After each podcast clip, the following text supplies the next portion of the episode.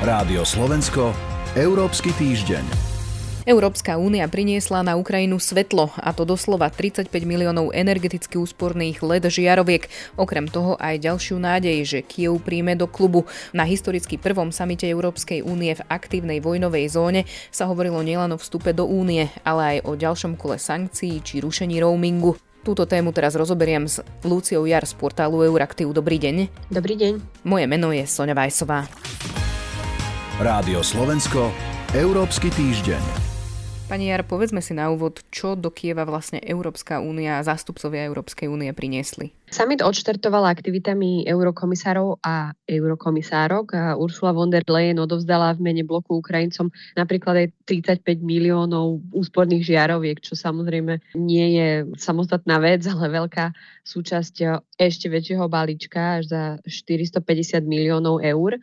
No a z neho pôjde 145 miliónov na humanitárnu pomoc a 305 miliónov na obnovu infraštruktúry. Je tam zvýšenie odolnosti Ukrajiny, aj podpora reforiem. No a rozšíri sa tiež energetická spolupráca Eurokomisia tiež priniesla nové informácie o tréningoch pre ukrajinských vojakov. Tam sa hovorilo najprv o 15 tisícoch, teraz už ich je potvrdených až 30 tisíc. Únia tiež poskytne Ukrajine až 25 miliónov eur na odminovanie, čo môže byť zaujímavé napríklad pre slovenských vojakov, pretože tí sú presne expertní na, na takéto práce. Mnohí ale hovoria vlastne o tej návšteve ako o historickej návšteve. Prečo je ten summit taký zásadný? No keďže ide o prvý summit únie, ktorý sa uskutočnil v podstate v aktívnej vojnovej zóne, tak naozaj nie som nielen taký symbolický charakter, ale mal byť aj dôkazom obrovskej solidarity obyvateľov bloku s Ukrajincami. Je treba naozaj si uvedomiť, že celé európske vedenie s týmami, Európska komisia, v podstate 15 ich bolo s týmami plus teda predstaviteľia Rady Európskej únie bolo v Kieve dokonca v čase, keď sa krajinou rozliehali sírény v súvislosti s ďalším vzdušným útokom ruských síl. Takže toto naozaj nie je bežné, nerobil to žiadny líder alebo leadership eh, nejakého, nejakej veľkej mocnosti. A, a skutočne to potom do, do sveta posiela taký zásadný odkaz o tom, že, že Únia je na ukrajinskej strane. Ono teda dá sa povedať, že je to do veľkej miery symbol nejakej podpory pre Ukrajinu. Jednoznačne symbol, áno, aj, aj smerom uh, do sveta, do Ukrajiny, ale aj vnútorne že teda to vedenie Európskej únie v tom má naozaj jasno. Jednou z tých tém, o ktorých lídry Európskej únie rokujú s prezidentom Volodymyrom Zelenským je vstup Ukrajiny do Európskej únie. Aké sú očakávania teda na ukrajinskej strane a aké sú očakávania v Európskej únii? Volodymyr Zelenský je na tej tlačovej konferencii s predstaviteľmi hovoril, že európska integrácia je taká motivácia aj bojovať pre ukrajinských vojakov proti ruským jednotkám a že naozaj nejde len o víťazstvo na boisku, ale aj o nejakú budúcnosť mierovej Európy, ale plnenie tých kodanských kritérií, o ktorých sa bavíme v súvislosti so vstupom akejkoľvek krajiny do Európskej únie vôbec nie je jednoduché. Ukrajina naozaj momentálne rieši existenčné problémy. Aj preto také reformy ako vymáhanie trestov, reformy súvisiace s právnym štátom jednoducho nemôžu pokračovať v súčasnosti tak, ako by si aj Ukrajinci, ale aj Európska strana želala antikorupčná stratégia stále nebola na Ukrajine plne schválená. Problematická je legislatíva v súvislosti s národnostnými menšinami. Na stole je aj nedokončená súdna reforma.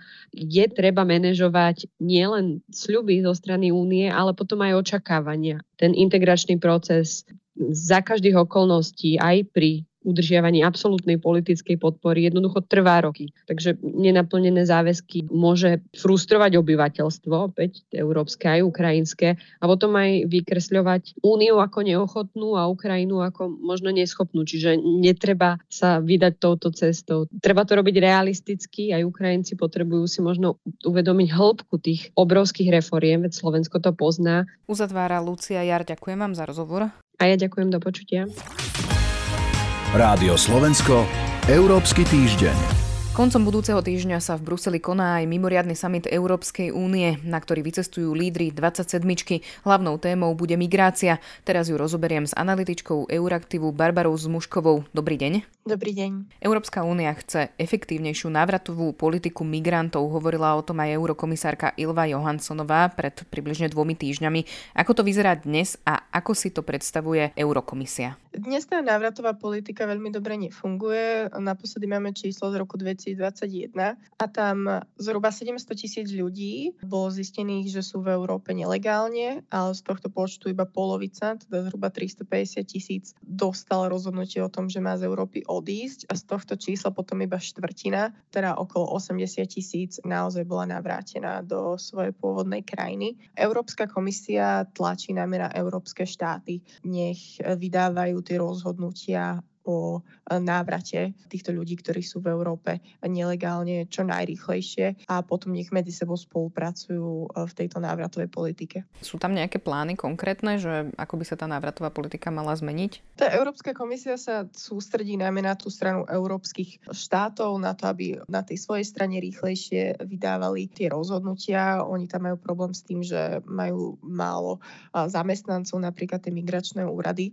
A potom na druhú stranu členské štáty a vyzerá to, že Európska komisia proti tomu nie je, tak oni sa potom skôr pozerajú na tú stranu tých tretích krajín a tlačia na to, aby sa podmienovali rôznym spôsobom ich spolupráca pri týchto návratoch. A ako na to reagujú krajiny členské, respektíve ako vyzerá tá diskusia v tých členských štátoch? Tie členské štáty vyzerajú dosť naklonené tomu, že by nejako tá návratová politika bola podmienovaná.